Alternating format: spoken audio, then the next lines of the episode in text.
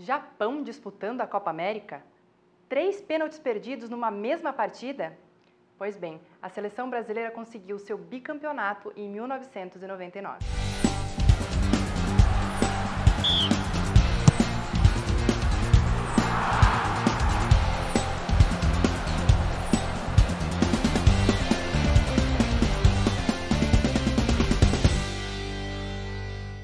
Pode parecer estranho um país de outro continente participar da Copa América, mas foi isso mesmo que aconteceu na edição de 99 sediada no Paraguai.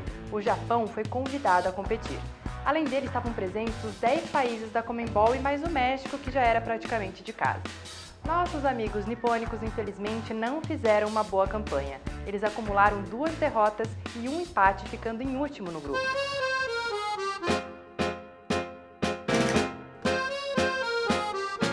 Ainda na fase de grupos, na partida entre Argentina e Colômbia, o pesadelo de todo e qualquer atacante aconteceu. O argentino Martim Palermo conseguiu perder três pênaltis numa mesma partida. O primeiro, quando ainda estava 0 a 0, ele acertou uma bomba no travessão. No segundo, com os colombianos já na frente, chamou a responsabilidade para si, mas isolou para a arquibancada.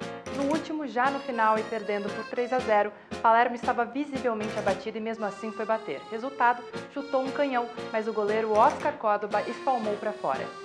Definitivamente um dia para se esquecer para o atacante albiceleste. Já a nossa seleção quis continuar o ótimo embalo do título com 100% de aproveitamento da edição anterior. Só para mostrar presença, na partida de estreia goleou a Venezuela por 7 a 0. Ganhou todos os jogos da primeira fase e passou ganhando no mata-mata pelas fortes seleções da Argentina e do México. Na finalíssima, o Brasil enfrentou um Uruguai que custou para chegar até esse ponto. A Celeste se classificou com o segundo melhor terceiro colocado, ou seja, dos classificados, a pior campanha. No mata-mata, só conseguiu avançar através dos pênaltis nas duas fases antes da final. Já o Brasil, que continuava o aproveitamento perfeito da última edição, foi com força total para a decisão e simplesmente dominou a partida.